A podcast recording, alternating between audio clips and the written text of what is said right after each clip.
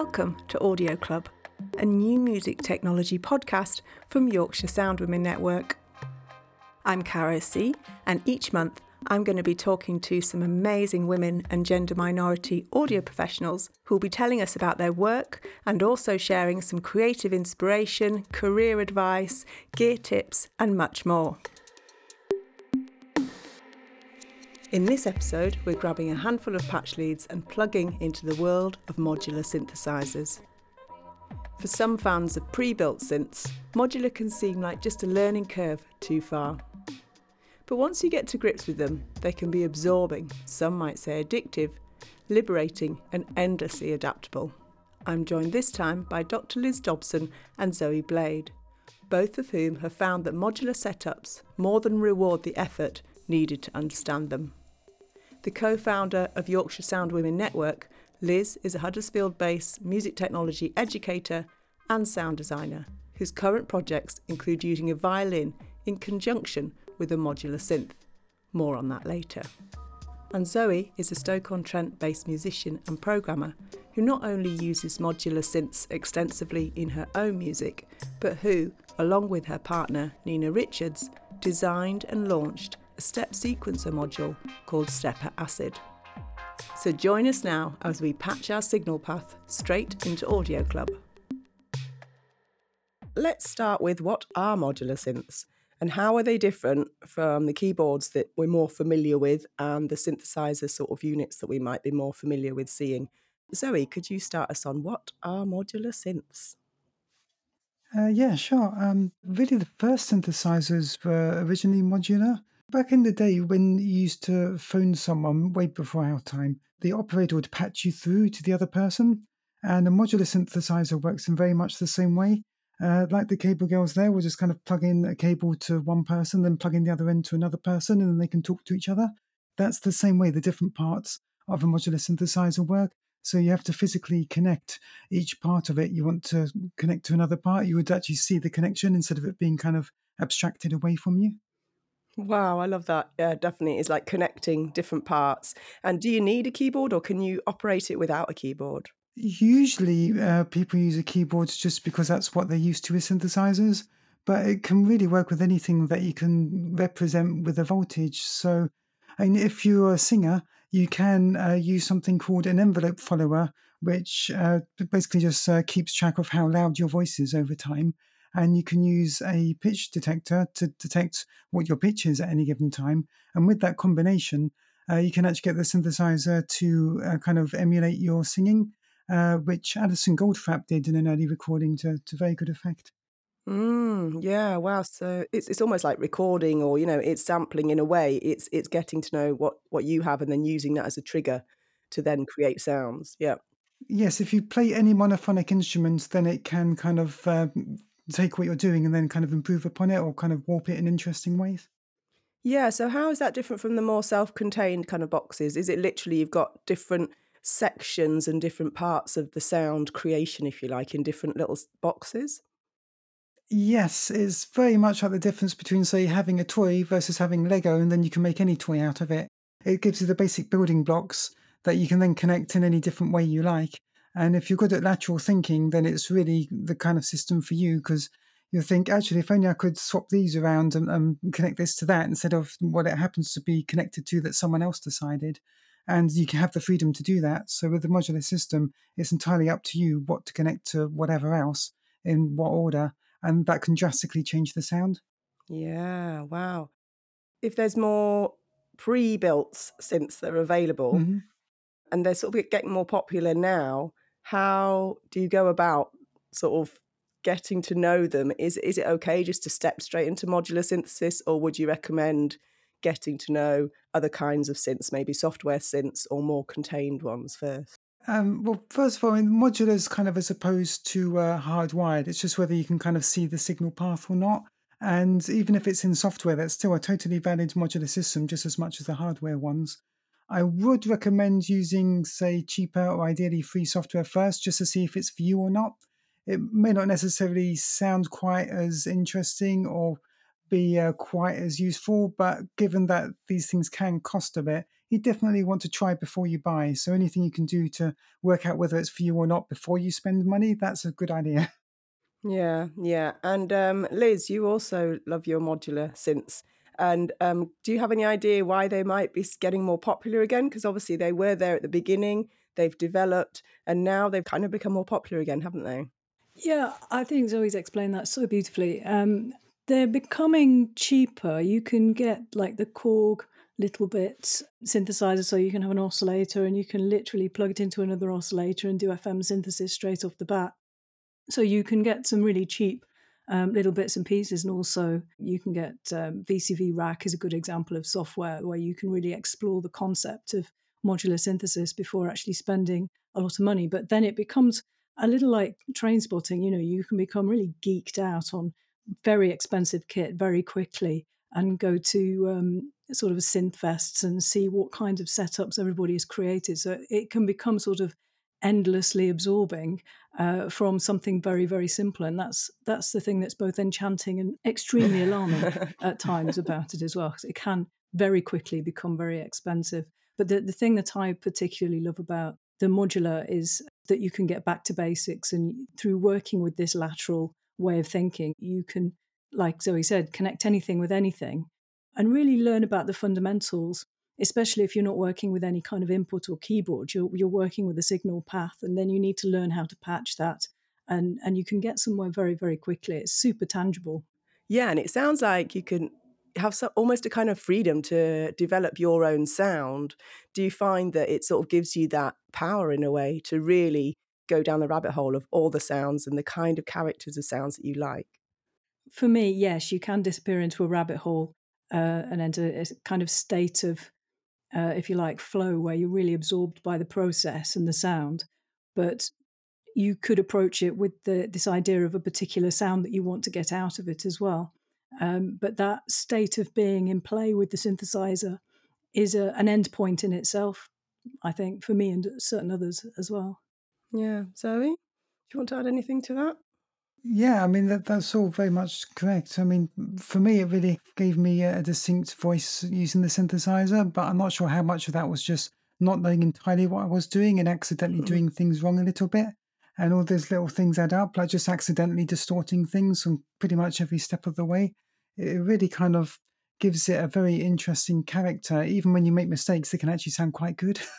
Yeah, mm-hmm. yeah, yeah. It reminds me of when I started out on a sort of it was a standard sort of analog digital synthesizer, and, and especially if you're on your own, no one's telling you how it should sound. Mm. then in a way, you can just decide for yourself, can't you? And as you say, those mm. little changes or those little choices or accidents do add up to create the real character for your sound.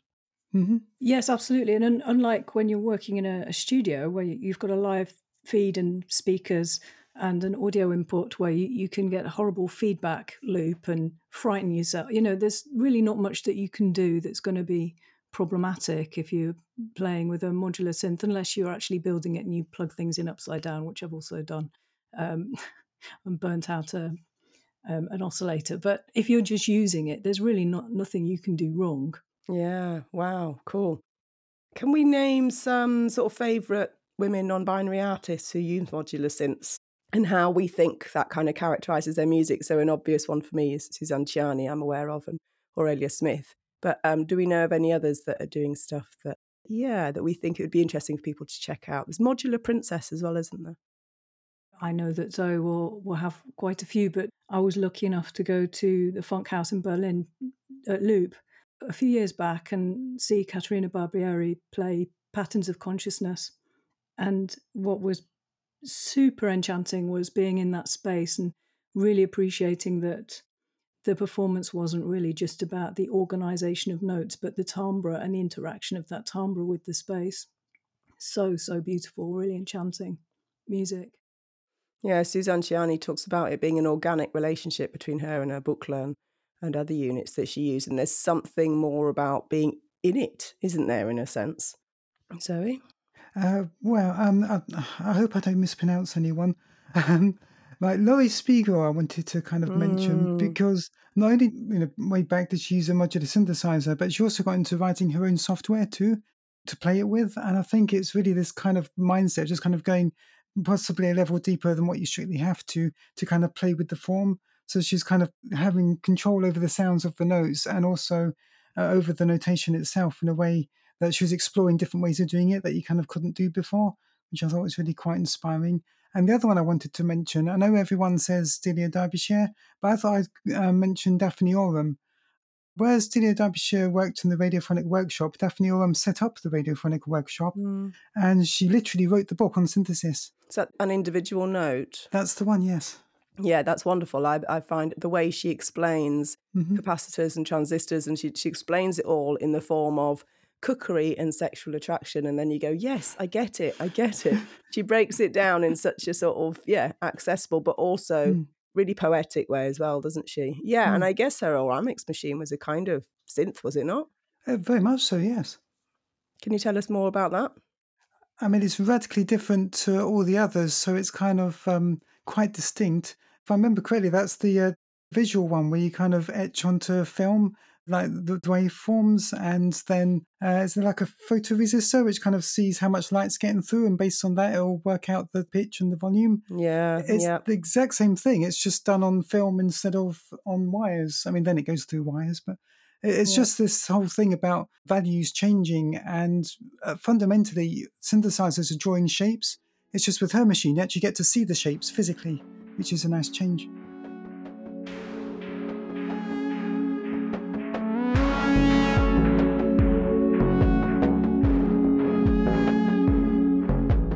You're listening to Zoe's track Drex, where she used a ribbon controller in conjunction with her modular synth to create expressive effects, increasing and decreasing the brightness of each note in the same way that brass players use their mutes.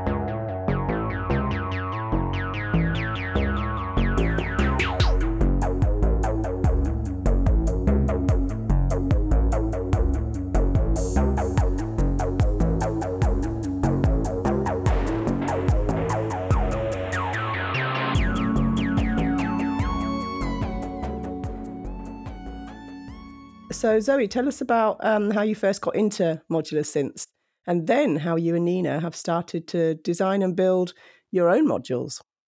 Well, I'm- I mean, I wanted to use modular synthesizers for a while, but up until I think the mid 90s when Doepfer first started making Eurorack synthesizers, they used to be very, very big and very, very expensive.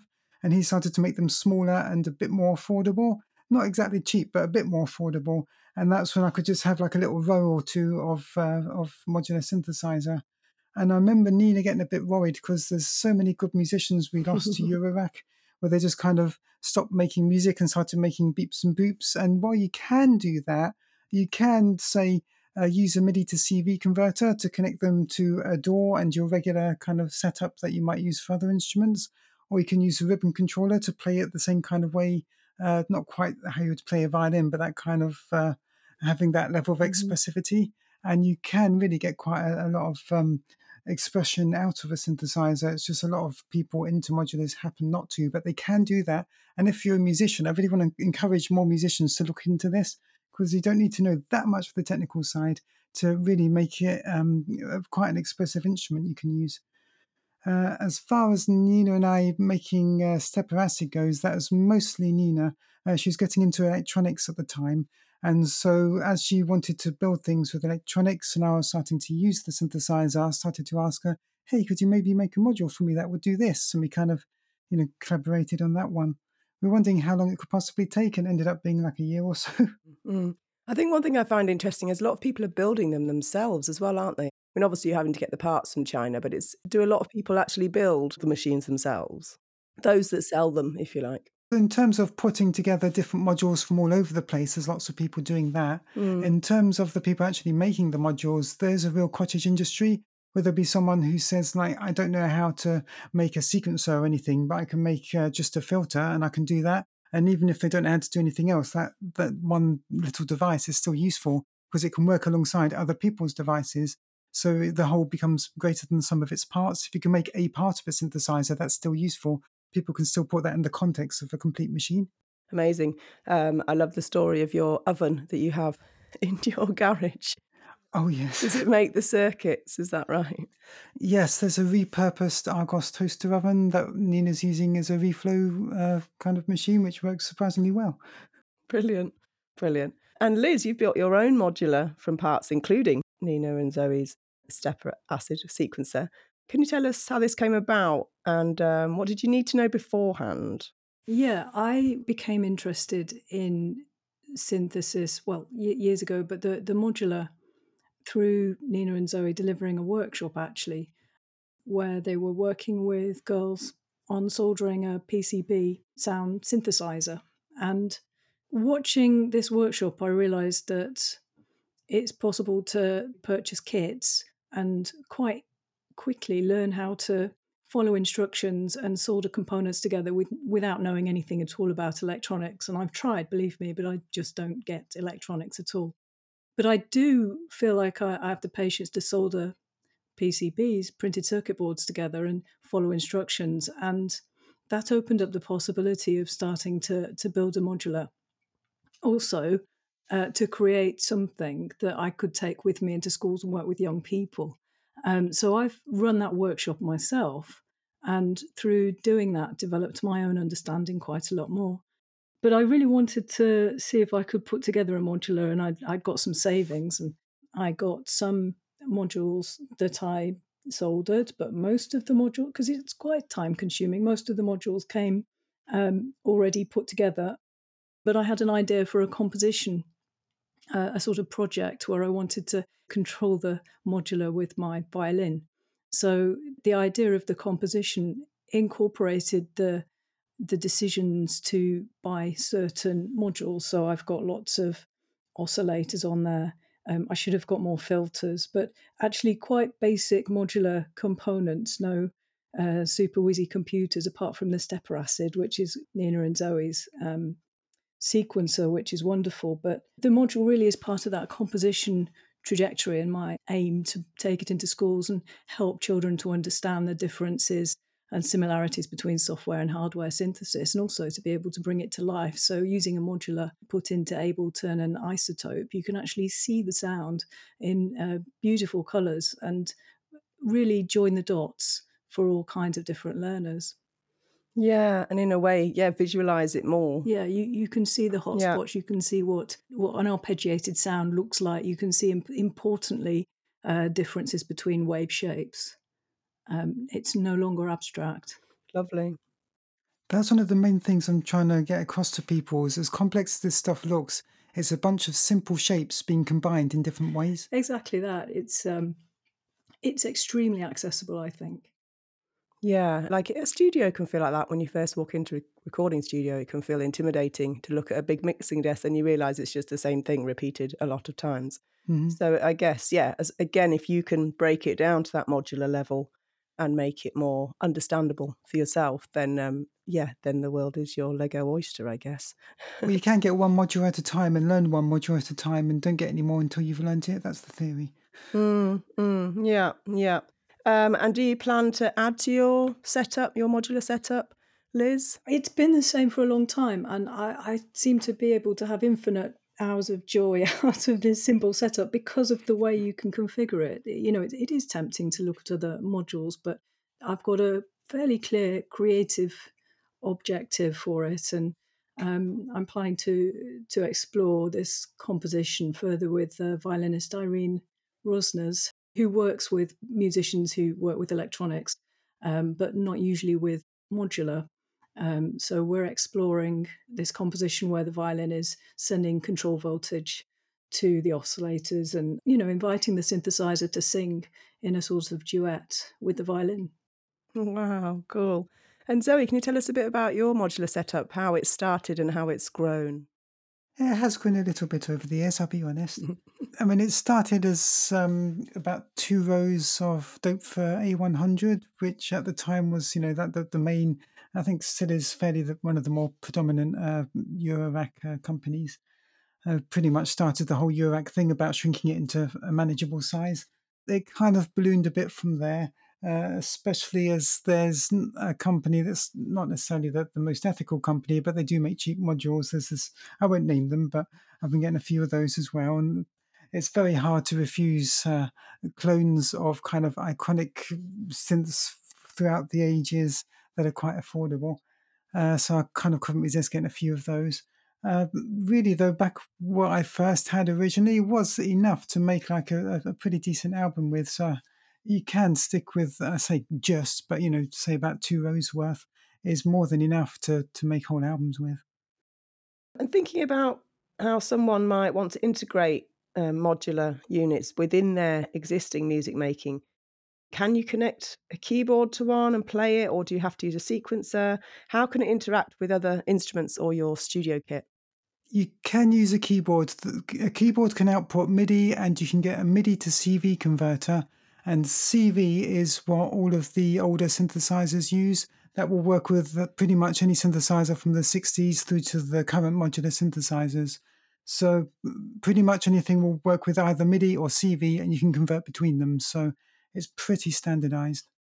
I have on my modular, I've got an Expert Sleepers ES8, which effectively is connected to my computer. It's USB, um, so you can send CV from your computer, from your DAW, and you can send the signal through back to the computer as well. So you can record the output of the modular. So you can integrate it into Ableton, um, for example, using auxiliary inputs. Yes, that bypasses MIDI altogether. Yeah. Exactly. Yeah. Yeah. And I've heard the word Eurorack. Are they one of the main makers of modular synths?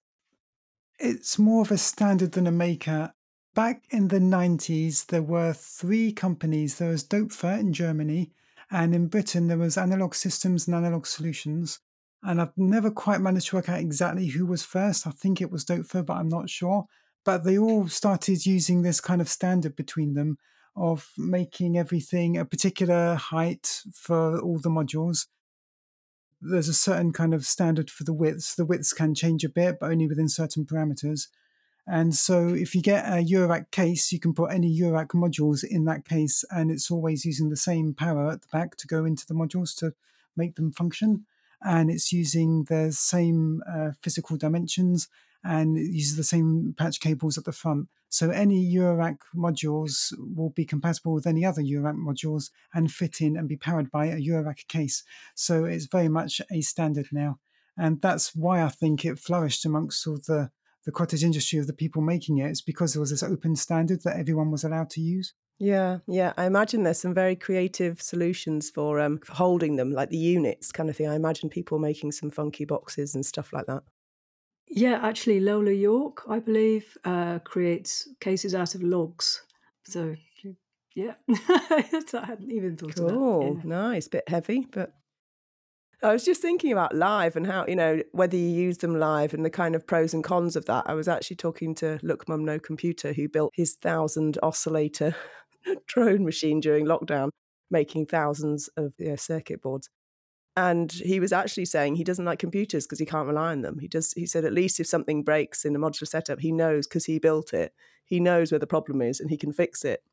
And it's almost like you can't get into computers in the same way how do you feel about yeah the reliability the predictability of using modular versus yeah more enclosed consumer based units i guess I mean, I think that's less of a kind of modular versus hardwired thing and more of a kind of hardware versus software right. thing, in that the mm-hmm. computers and the hardware synthesizers break in different ways.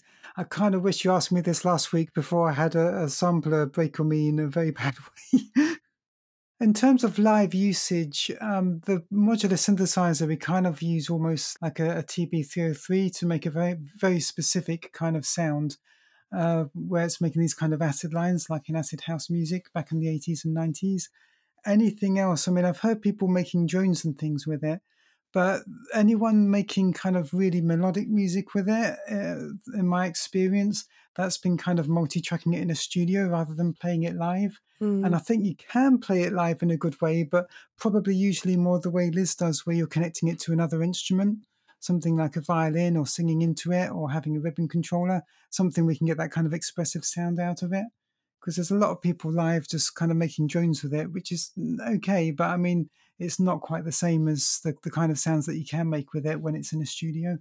So it's, it's kind of tricky. It depends on your setup, really. Yeah, I think if I draw a slight comparison between the computer and the synth, as in soft synth and hardware, one of the lovely things with the, the hardware, of course, is you can use both hands. So you're not dependent on a mouse and you're also not using presets. So if you're performing live, you have to develop some kind of system so that you understand how to reach the sound that you had planned creatively. Mm. I've collaborated with the Female Laptop Orchestra and whilst the rest of the ensemble can switch everything out really quickly, I'm now really repatching everything and developing some elaborate system for trying to remember what we've just organised and what we've just arranged. So those are sort of problems for live performance, but they're quite interesting problems, I think, to have. Well, that's one of the singular best and worst things about old synthesizers and mm-hmm. modular synthesizers is they have no memory. I mean, it's kind of bad in a way because you know it doesn't have any presets. You have to make all the sounds from scratch yourself each time. But the flip side of that is, well, because you're having to make your own sounds from scratch each time, you get a lot of practice in, and you really start to get this intuitive feel for how the sounds are created from scratch, how you build them up out of nothing, in effect. So it's kind of a, a double-edged sword in that sense, and I think it's great in the studio because every song I make has completely different sounds to every other song I make. But live, it would take far too long to kind of you know make a I, I can't really patch up a, kick drum for five minutes while someone else is entertaining the audience that wouldn't work you know so for me that doesn't work so well live mm, and um, zoe you mentioned the free software versions um, how good are they compared to the real analog hardware get your hands on it things I mean, probably Liz can speak to this better than me. I'd say that the VCV rack, I had a, a, quick kind of play around with it earlier it's not quite the same. I'm not entirely clear on how you actually get the notes into it in the first place because it's trying to be this self contained thing. I think they're going to make it a plugin soon so it will work in DAWs like Ableton Live. Um, it's not quite as kind of quirky and interesting as analog hardware, but as it's free, it's very much something I kind of wish I'd had back in the day just, you know, to see whether it's worth taking the plunge or not. Definitely something to practice on, something to learn your way around the system on other alternatives are if you wait till say Black Friday, it's not free, but there are a few companies that make plugins that emulate particular say modular synthesizers. Like Arturia have their Moog modular clone. Native Instruments have Reaktor, which is this kind of very versatile modern one.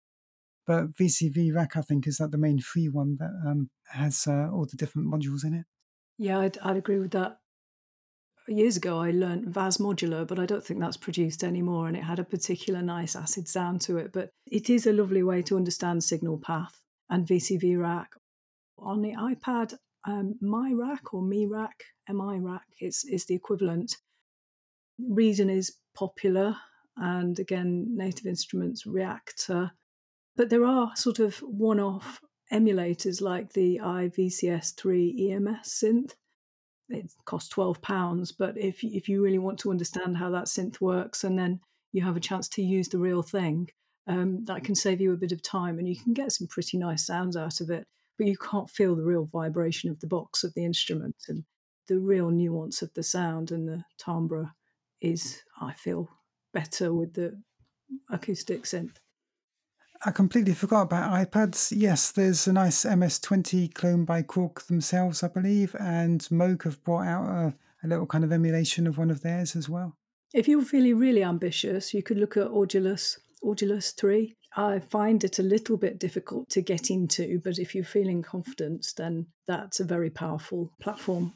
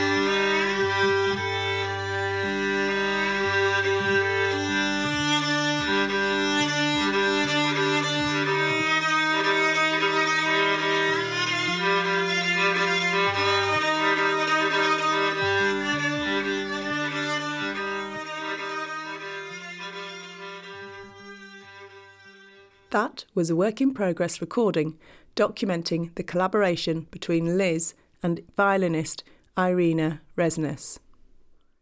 You can hear the synth responding to the violin.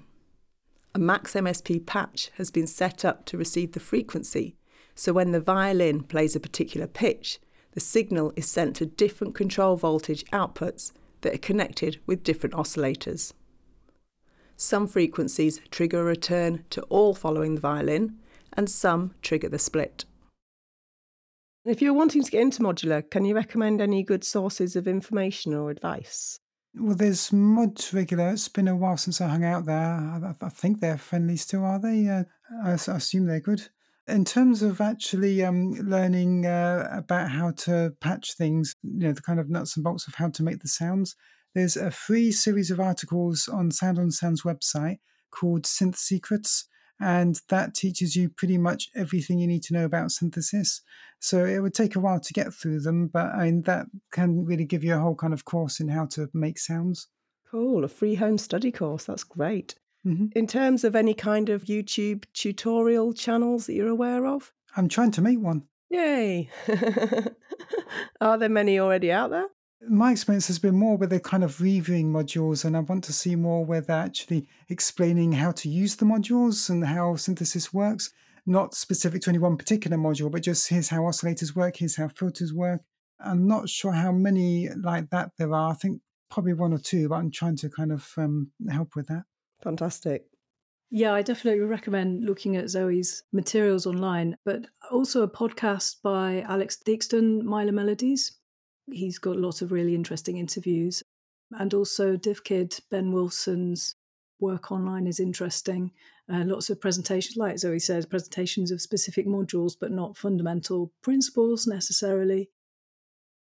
Artists to watch or interviews with artists can be interesting. So, Kaitlyn Aurelia Smith is a composer who's presented a lovely interview with Fact TV looking at uh, creative practice. And there are so many videos of Suzanne Ciani uh, performances and Lady Starlight. Yeah, there's lots online to become immersed in, but like Zoe says, not not so much which really well explains the fundamentals.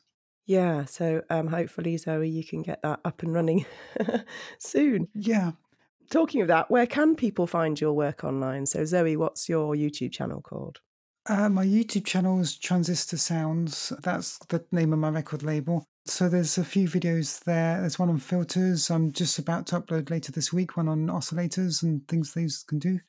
Um, you can also download my music at zoeblades.com. Fantastic. And to find the machines that you and Nina build, that's also Transistor Sounds, is it? That's Transistor Sounds Labs. That's the uh, hardware division. Yep, fantastic. And Liz, can we find your music online at all? Yeah, just look at drlizdobson.com and I've got a SoundCloud, but actually, if you go to drlizdobson.com, you'll find my music there and some of my sound design. I did want to recommend a book as well called Patch and Tweak. Yes. It's a lovely, comprehensive introduction. It's not especially cheap, but if you can get it to your local library and then have a look at it, it's got some beautiful interviews in there as well. I think it's really well put together. Yeah, one for the Christmas list. Absolutely, yeah. Brilliant. Finally, what would be your dream modular synth setup? Either one belonging to another musician or one that you could customize or build yourself. Zoe. I'm never sure. I mean, I'm always just about one or two modules away from my ideal setup. yeah, I really don't know. I like that. That's I think just that as a short and sweet response is just says a lot. That's perfect. It, it could be endless, couldn't it? You know, to, to walk into a room where you have so much stuff that you you know, the more simple things are, sometimes the more creative and interesting it, it can become. Um, so you can be completely overwhelmed.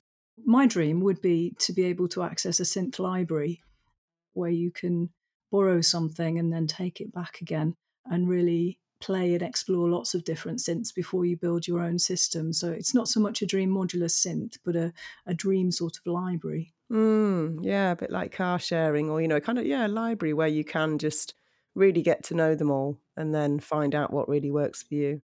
Yeah, that's nice. Definitely. Can see that working.